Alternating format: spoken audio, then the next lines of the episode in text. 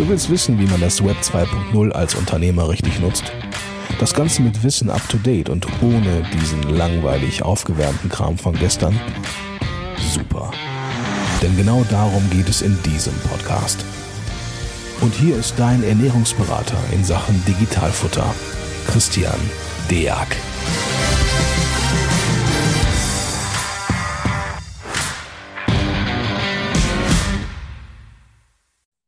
Hallo und herzlich willkommen zu einer neuen Folge vom Digitalfutter Podcast. Mein Name ist Christian Deak und heute bin ich tatsächlich mal alleine. Auf dem derjenige, der mich jetzt auf dem Bildschirm sieht, wird feststellen, mich gibt es gerade doppelt. Äh, das wird nicht so bleiben.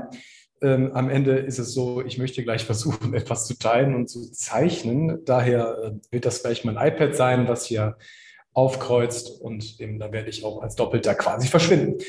Worum wird es heute gehen? Und zwar, ich möchte heute gerade über die typischen Probleme im E-Commerce sprechen, typische Probleme im E-Commerce und dafür auch den passenden Steuerberater zu finden. Und naja, man hört halt immer, man findet keine. Ich möchte heute mal etwas Transparenz in die ganze Geschichte bringen und auch mal zeigen, warum es wichtig ist, einen spezialisierten Steuerberater zu finden und ich möchte vielleicht auch ein bisschen Werbung für die Steuerberater machen, die sich bemühen, sich hier einzuarbeiten, aber vielleicht nicht ganz so schnell sind wie die Kollegen aus dem E-Commerce. So, genau zu dem Zweck versuche ich jetzt im ersten Schritt erstmal mein, ähm, mein Screen hier zu teilen. Den Host drüber. Und dann im nächsten wollen wir mal ein Whiteboard einfügen. So, Worum geht es eigentlich? Also wir, wir im E-Commerce selber die Herausforderung im E-Commerce ist natürlich im ersten Schritt die schiere Masse, also Masse an Daten. Und um das mal vielleicht so ein bisschen zu visualisieren, malen wir uns jetzt erstmal im ersten Schritt. Ich entschuldige mich jetzt schon mal für meine Handschrift, ja, aber die wird auch nicht besser. Ich habe meine Webshops, hier kürzt sie noch mit WS ab, Webshops 1, 2, 3 und so weiter. Diese ganzen Webshops gehen dann zum Beispiel zu Bilby, von dort aus zum Beispiel zu einem Textu und von dort aus zum Beispiel in die Dativ. So, wie war es früher? Relativ simpel. Wir hatten hier unseren Ordner, den male ich jetzt hier. Ne? Der ging einfach auf den Schreibtisch, da stand vielleicht noch irgendwo eine Art von PC drauf und das war's. Ja?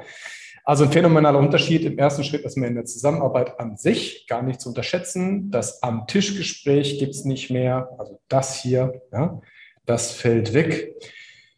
Das Postalische, wir haben überschaubar viele Sachen, um die wir uns kümmern müssen, fällt auch weg, sondern wir haben automatisiert einen, einen sogenannten Push- oder Pull Bewegung, dass zum Beispiel sämtliche Daten aus Webshops 1, 2, 3 in, ich nenne es jetzt mal liebevoll, der, David wird mich vielleicht jetzt nicht ganz so Hilfe mögen, er hat Datenkrake, ja, ein Baby schnappt sich jetzt aus, den, aus sämtlichen Webshops äh, die Bestellung und erzeugt daraus zum Beispiel auch die Rechnung.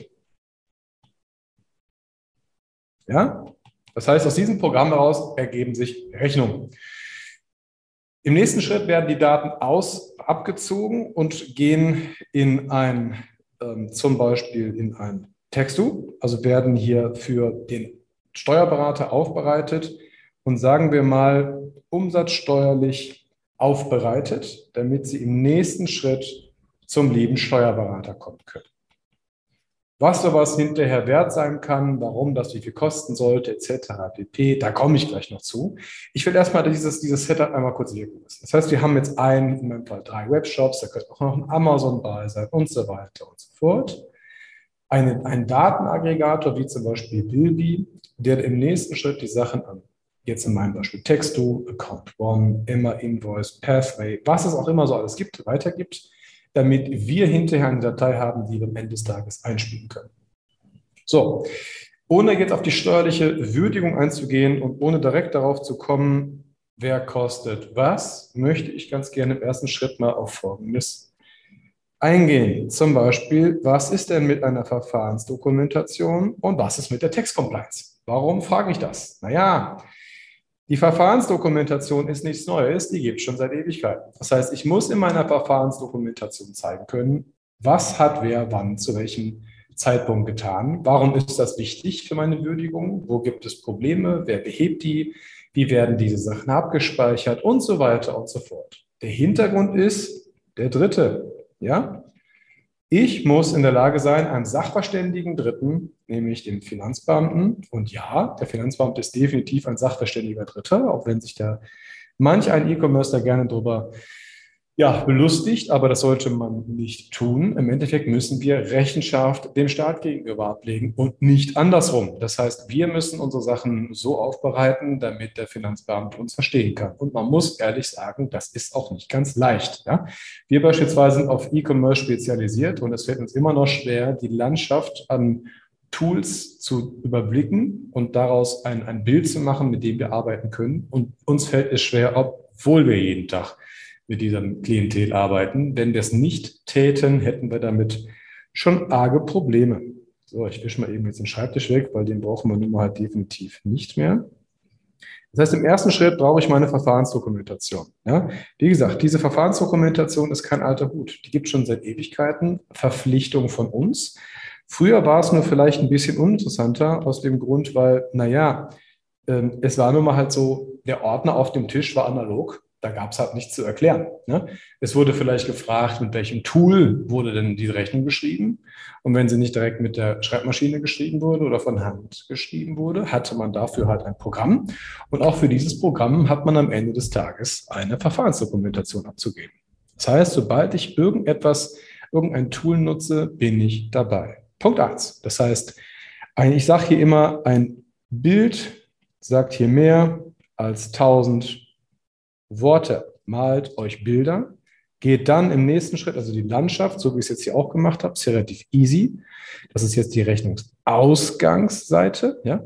Malt euch Bilder, damit man es schön verstehen kann. Geht dann bitte auf internes Kontrollsystem ein und guckt dann, was ist mit revisionssicher, mit dem revisionssicheren Scan. Gar nicht zum Thema, dass ich ganz gerne Belege vernichten will, sondern wo befinden sich, an welchem Status eigentlich Dateien, die ich nicht mehr verändern kann. Ja? Das ist gerade hier, wenn man sich dieses ganze Schaubild mal anguckt, doch extrem wichtig, dass man einfach mal merkt, dass hier überall an der, an der und an der Stelle, also zwischen den ganzen Schnittstellen, für die, die es gerade nicht sehen können, also von Webshop zu Bilby, entsteht eine CSV, eine ASCII, eine Excel-Tabelle. Und diese Excel-Tabelle ist, das dürfte mittlerweile jeder mal gehört haben, veränderbar. Dementsprechend ist das, ist das etwas, was der Finanzbeamte nicht so gern hat, denn Veränderbarkeit lässt immer Tür und Tor offen für Missbrauch. Also muss man nachweisen können, dann hat man die Sachen dann geändert und abgespeichert und da sollte man sich einen Steuerberater suchen, der einem hilft, solche Sachen dann revisionssicher abzuspeichern, damit ich zumindest einen Zeitpunkt nämlich hinterher nachweisen kann, nämlich vor dem Senden der Umsatzsteuervoranmeldung war das hier der letzte Stand. Gut. Text Compliance. Warum ist die so wichtig? Naja, machen wir es kurz und knackig. Gehen wir mal zum Beispiel hier auf ein Bilby ein und fragen uns an der Stelle, kann ich die Rechnung ändern?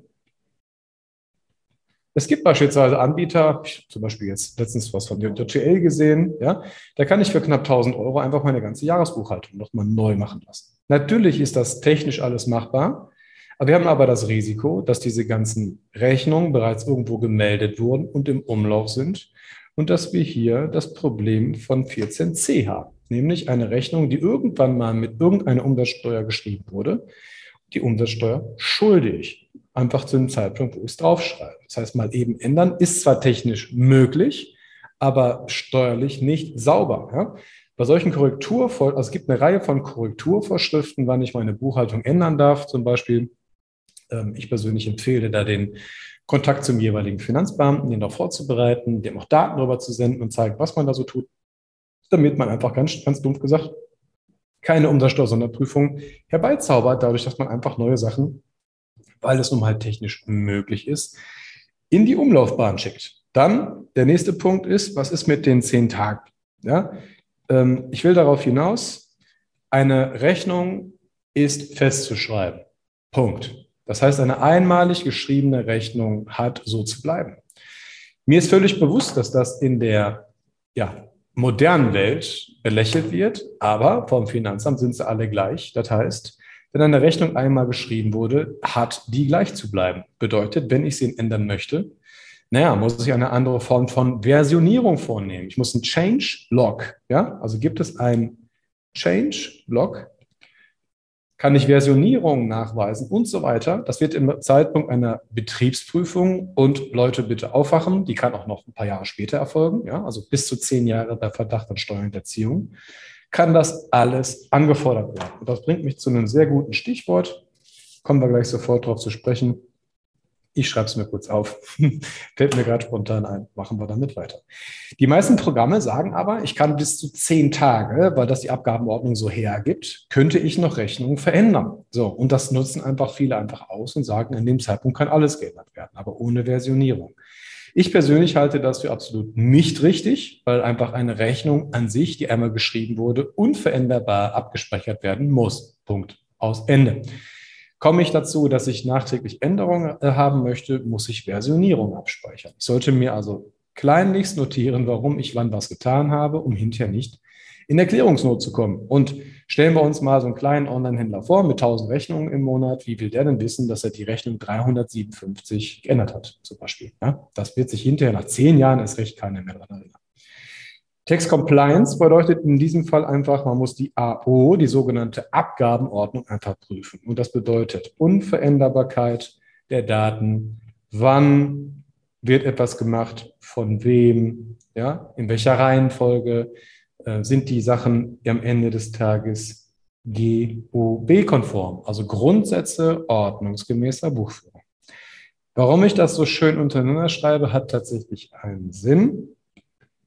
Mangelnde Verfahrensdokumentation und mangelnde Textcompliance sind unterm Strich schon zwei formelle Mängel. Bedeutet, zwei formelle Mängel ist das, ist das Tür, und, also Tür und Tor der Hinzuschätzung schon offen. Natürlich kann ich doch dagegen wieder angehen, aber es kostet mich Zeit und Energie. Beides wollen wir an dem Punkt gar nicht verschwenden für eine Hinzuschätzung. Das heißt, nur weil ich diese beiden Sachen nicht habe, und ganz ehrlich, die beiden Fragen kann man sofort stellen, dann kann man als Prüfer direkt wieder nach Hause gehen, denn 99,9 Prozent aller E-Commercer werden hier eine offene Flanke haben.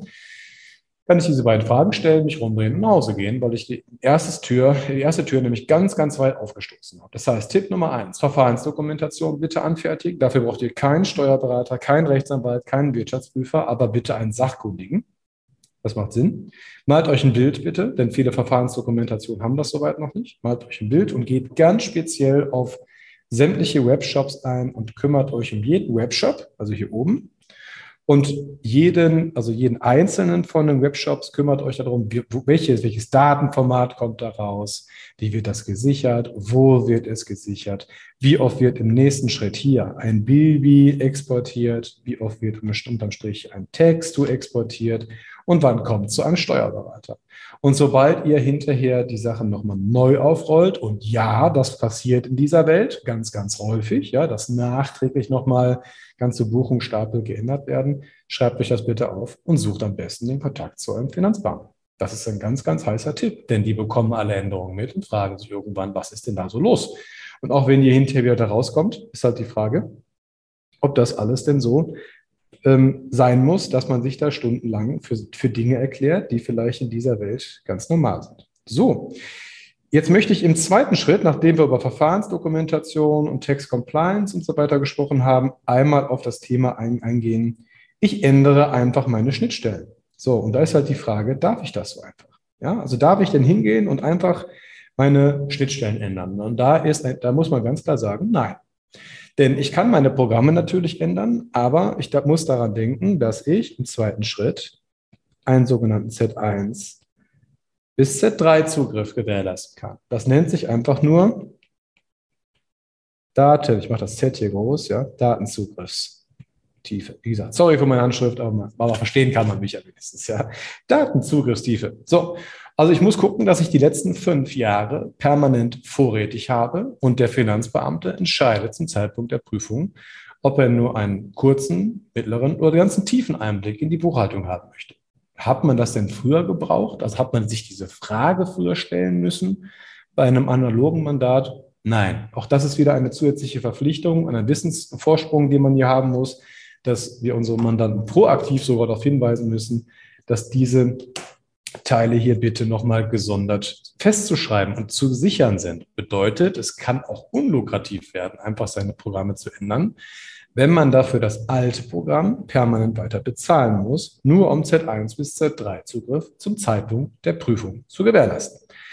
Warum ist das so wichtig? Naja, ich mache hier oben drum nochmal kurz einen Kasten, weil der Kasten eigentlich der ist, hier spielt die Musik. Hier sind die Einzelaufzeichnungen und da bin ich nach Abgabenordnung und nach dem Umsatzsteuerrecht zu verpflichtet, nach AO, wie gesagt, plus Umsatzsteuerrecht, eine Einzelaufzeichnung vorzulegen. Bedeutet nicht Einzelbuchung, bedeutet nur Einzelaufzeichnung. Und die werde ich hier hinten in diesem System in der DATEV wohl kaum mehr haben. Denn hier hinten habe ich vielleicht, ich sage es mal ganz übertrieben, pro 1000 einzelner Buchungssätze ein Konglomerat von einem Buchungssatz. Ja? Also nicht eine Einzelaufzeichnung, sondern hier nur noch die Summe ganz am Ende. Das heißt, ich müsste in die Einzelaufzeichnung rein, also in meine tatsächlich hier rechnungsschreibenden Systeme und Vorsysteme. Ja? In der Teil ist halt entscheidend bei einer Betriebsprüfung. Da muss ich rein. Da spielt die Musik. Haben wir damit auch mal aufgeräumt. Dann im nächsten Schritt was ist denn bitte schön eine CSV und eine ASCII-Datei? Naja, das sind halt alles Dateien, die sind in sich änderbar. Bedeutet, ich muss diesen, diesen Missstand quasi in meiner Verfahrensdokumentation aufnehmen. Ich muss diesen Missstand am Ende auch einmal revisionssicher speichern. Nochmal die Frage, brauchte ich das früher mit einem Panel-Ordner? Nö, ne? gab es früher alles nicht muss also auch das jetzt eine zusätzliche Arbeit und das muss halt auch jemand einfach mal wissen. So, dann kommen wir noch zu einem weiteren Punkt. Ganz heißes Eisen. Eine summarische Prüfung. Erstens, wir Steuerberater sind kein Rechenzentrum. Punkt. Ja? Ich schreibe es mal eben so schön auf und lasse das nochmal wirken. Ja? In unserer Welt ist das natürlich so, ja, dass man viele Sachen einspielt und daraus eine Umsatzsteuervoreinmeldung äh, hinterher generiert. Wir Steuerberater sind aber nicht dafür da. Und man muss auch ganz klar sagen, dass die Kammern von uns verlangen, dass wir dies regelmäßig prüfen ob man das will oder nicht. Das ist nun mal halt unser Job, ist es nicht, Daten weiterzuleiten. Auch wenn ich glaube, dass so manch ein E-Commercer glaubt, dass das unsere Leidenschaft ist. Das ist aber definitiv nicht der Fall. Wir sehen nämlich hier an diesen Stellen, ich versuche nochmal eine Farbe einzublenden, hier sehen wir hier irgendwelche Rechnungen, hier und an der, also beim Webshop und bei Bilby sehen wir hier Rechnungen. Können wir hier tausende von Rechnungen kontrollieren? Definitiv nicht. Und weil wir das nicht können, hat das auch nichts mehr mit unserer normalen Arbeit zu tun. Das heißt, das Prüfen solcher Umsätze ist stink und normal ein Auftrag, den man uns erteilen muss. Und im Standardfall haben wir keinerlei Auftragserteilung dafür. Das heißt, man muss uns dafür auch beauftragen, dass wir in unserem Leistungsangebot eben genau das tun. Ne? Bitte ähm, versteht mich da nicht falsch, aber seid froh, dass wir ganz stumpf nach dieser Beauftragung gehen. Denn wenn wir ständig immer alles prüfen würden, was wir prüfen könnten, wäre wahrscheinlich eine Mandatschaft ziemlich teuer. Ne? Also wir versuchen uns an das zu halten, was ihr uns vorgebt. Aber da sollte dann hart mit dem Steuerberater darüber geredet werden, dass eine solche summarische Prüfung passiert. Was kann da passieren? Wir nehmen unseren Webshop, wir nehmen unser Bilby, wir nehmen unser Texto, wir nehmen unsere Daten. Wir sagen, im Webshop sind die Stammdaten halb gepflegt, in Baby sind sie halb gepflegt. Was passiert am Ende des Tages? Naja, man weiß im Endeffekt nicht so richtig genau, äh, was, was, was passiert ist. Und es werden zum Beispiel aus siebenprozentigen Umsätzen im Zweifelsfall 19-prozentige Umsätze, die gehen zur DATEV und dementsprechend in die Umsatzsteuer. Das bedeutet viel zu viel Umsatzsteuer abgeführt. Das Zurückdrehen ist nicht leicht. Ja? Das heißt also auch das hier, summarische Prüfung, hier wäre es aufgefallen. Summarische Prüfung bedeutet, ich möchte Summen verproben, also plausibilisieren. Ja? Kann das denn sein? Zeichne bitte meine Rechnung. Ja? Also, also ist die 7% drauf und wird die 19 Prozent abgeführt, haben wir schon Missstand, Gott sei Dank gefunden. Was ist mit 14c? Also weise ich denn eine Steuer aus, ähm, die, die, die, es, ja, die es nur gibt, weil sie auf dem Papier steht? Oder könnte ich vielleicht sogar auf, die, auf den Ausweis der Umsatzsteuer verzichten, weil ich es gar nicht machen muss? Ja? Darf man ja mal nicht vergessen. Ähm, das Risiko, eine Steuer zu schulden, nur weil sie eben auf dem Papier steht, ist nun mal gegeben. Wenn ich es umgehen kann, warum denn nicht? Fragt euren Steuerberater. Ja? Ihr könnt euch vorstellen, das ist ein ganz heißes Eisen und ganz leicht zu verhindern, wenn man sich mit dem Steuerberater zusammensetzt. Ja?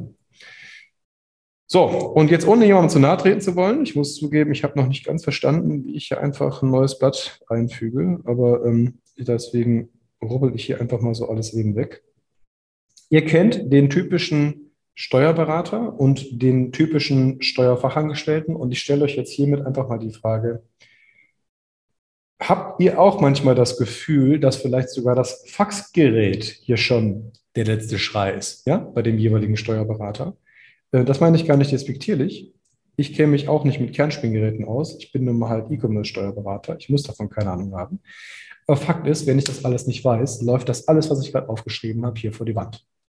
Auf gut Deutsch gesagt, und das ist das nächste wichtige Thema, was ich mit euch durchgehen möchte, ist hier das Thema Haftung. Ja? Wer hält denn bitte schön hinterher den Kopf für alles hin? Naja, ganz einfach. Die, die Programme, Fragezeichen? Ganz mit Sicherheit nicht. Wenn ich es dann weiterleite zu einem nächsten Programm, auch nicht. Wenn ich es dann weiterleite zu einem Steuerberater, der keine Beauftragung hat, die Sachen zu prüfen, wie soll er denn? Wie soll ich denn jede einzelne Rechnung prüfen? Und wie soll ich eine summarische Prüfung machen, ohne mit euch zusammen in die Webshops zu gehen zum Beispiel? Also auch nicht. Und das finde ich ist fatal, weil viele Mandanten wirklich denken, sie sind sogar doppelt abgesichert. Durch ein Programm, dann noch ein Programm und dann vielleicht nochmal durch einen Steuerberater. Absolut nicht der Fall. Nichts davon stimmt. Ne? Als Unternehmer haftet man für alles persönlich. Übrigens GmbH, Fragezeichen, Paragraph 69 AO, Durchgriffshaftung zum Geschäftsführer, auch die hilft euch nicht. Das heißt, am Ende des Tages ist wichtig zu wissen, solche Tools zu haben, nice to have. Und ich rechne euch auch gleich aus, warum das Ganze so wichtig ist. Denn ohne die Tools kann man sich eine Buchhaltung gar nicht mehr richtig leisten. Aber Haftungsabschirmung erfahrt ihr damit garantiert nicht. Ja? Also, in der Betriebsprüfung seid ihr angreifbar, wenn ihr keine Verfahrensdokumentation und kein Textcompliance habt. Wenn die summarische Prüfung nicht richtig ausgeht, haftet ihr. Am Zweifelsfall persönlich. Ja? Ich möchte es auf den Tisch bringen. Und jetzt sagen wir mal, was haben wir für Vorteile von diesen ganzen Programm. Das ist relativ simpel. Wir schreiben es einfach mal auf. Ich mache euch ein Rechenbeispiel. Sagen wir mal, äh, wir haben, ist jetzt ein kleines Ding, ja, 1000 Ausgangsrechnungen. Ich gehe davon einfach mal aus, eine Minute haben wir hier 1000 Minuten. Ich muss die Sachen ausziffern. Ausziffern bedeutet auf einem PayPal, auf einer Kreditkarte, auf einem Bankkonto. Ich sage jetzt einfach mal halbe Minute. Dann habe ich noch sonstige Bankbuchungen, die ich habe. Also meinetwegen 100, ist nicht ganz, ist wirklich nicht viel. Mal eine Minute sind 100 Minuten. Und dann gehe ich im Endeffekt noch hin und habe vielleicht Eingangsrechnung, wird wahrscheinlich nicht ganz so viel sein. 50 mal eine Minute sind halt eben 50. Zähle das Ganze zusammen, bin ich bei 1650 Minuten. Das Ganze teile ich durch 60 und bin ungefähr bei 28 Stunden. So, jetzt pass auf, 28 Stunden, qualifizierter Steuerfachangestellter, der zusätzlich in Tax Compliance, Verfahrensdokumentation, Umsatzsteuer, rudimentäre Kenntnisse von Wegzugsbesteuerung, internationaler Besteuerung, ich nenne sie liebevoll Wachstumsbesteuerung, also Umstrukturierung etc. pp. Ahnung hat, werdet ihr kaum finden. Ja? Sagen wir mal, durchschnittlicher Stundenlohn 150 Euro.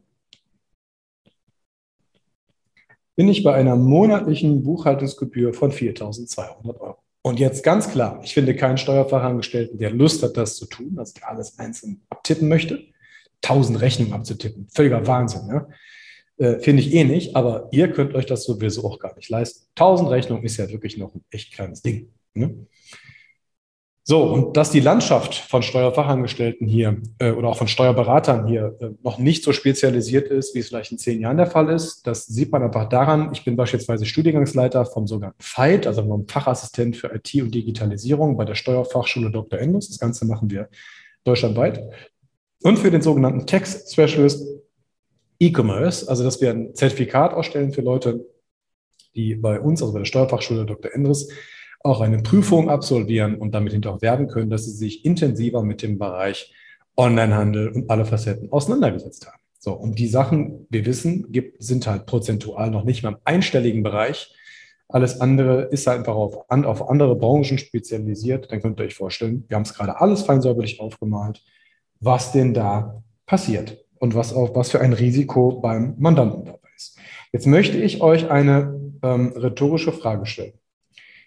Wenn ich mich persönlich mit meiner Kanzlei, mit Partnern, Kollegen, Ex-Partnern, wie auch immer unterhalte und mal schaue, wie viel Zeit und Geld unsere Kanzlei in Fortbildung investiert, wird einem teilweise schlecht. Das liegt aber vor allem daran einfach, dass wir diese Bereiche, die ich gerade oben aufgezeichnet habe, also was ist eine Verfahrensdokumentation, Tax Compliance, was ist ein Z1 bis Z3 Zugriff, was ist ein Fight, was ist ein Text-Specialist E-Commerce?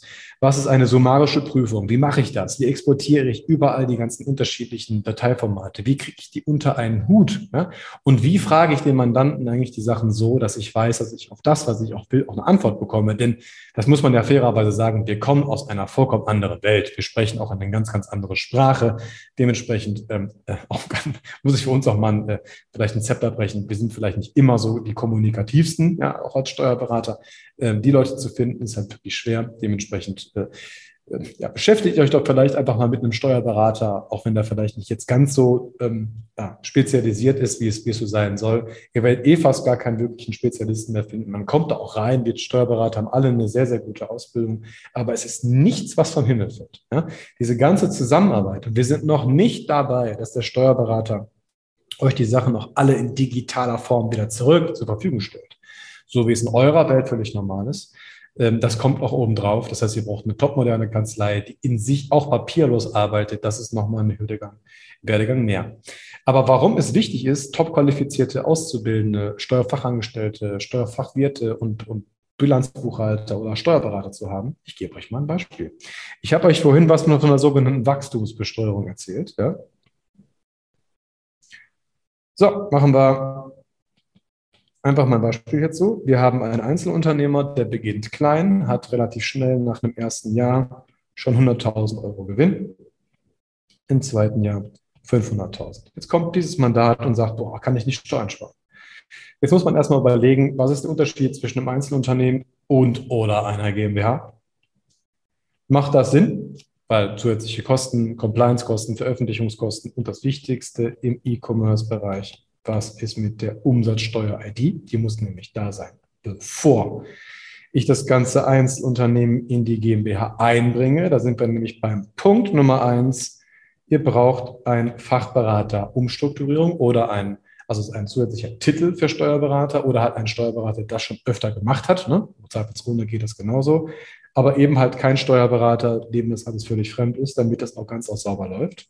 Und wenn ihr das ganze Thema hinterher dann sogar noch einbringen wollt in eine Holding, weil ihr nämlich vorhabt, eure GmbH häufiger mal zu verkaufen, ja, habt ihr eine sogenannte Ketteneinbringung am Ende noch.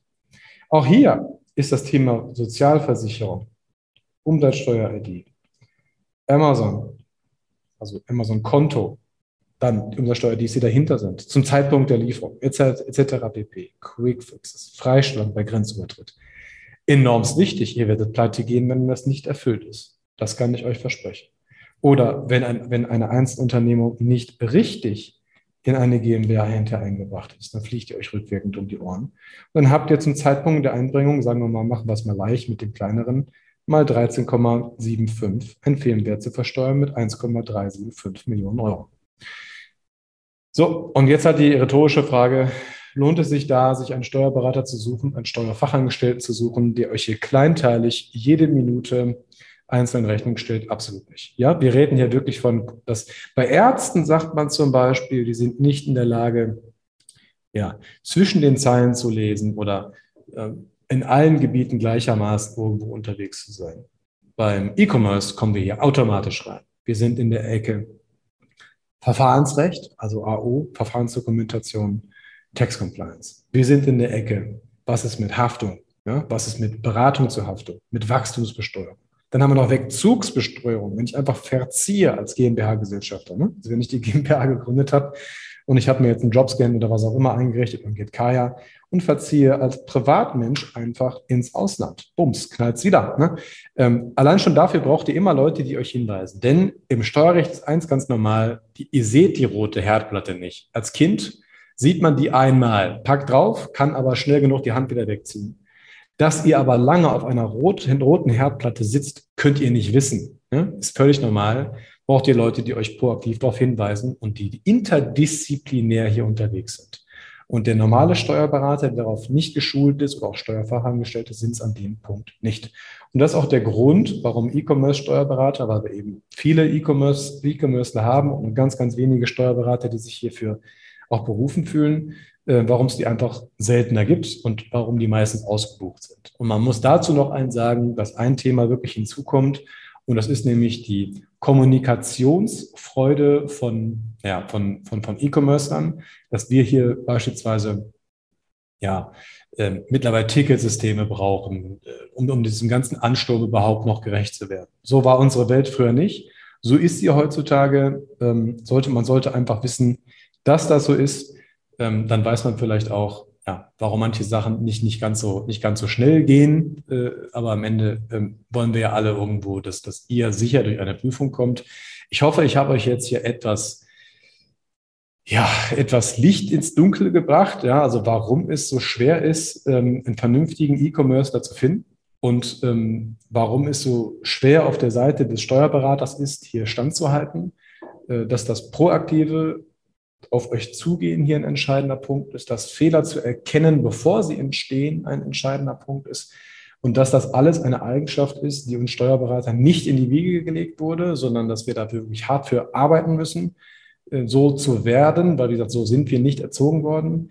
Ähm, das wird sich sicherlich alles irgendwann mal geben, aber in den nächsten paar Jahren hören im Übrigen auch ein Drittel aller Steuerberater rechnerisch gesehen auf, weil die einfach sehr alt sind schon mittlerweile und ihren, ihren Ruhestand sich auch, ja, ich sage mal, verdient, äh, äh, verdient haben, auf gut Deutsch gesagt, ja, also dementsprechend save your Steuerberater, ja, wird immer wichtiger, immer, immer rarer und für euch irgendwann mal, ja, vielleicht gar nicht mehr buchbar, wenn es weiter so geht, ja.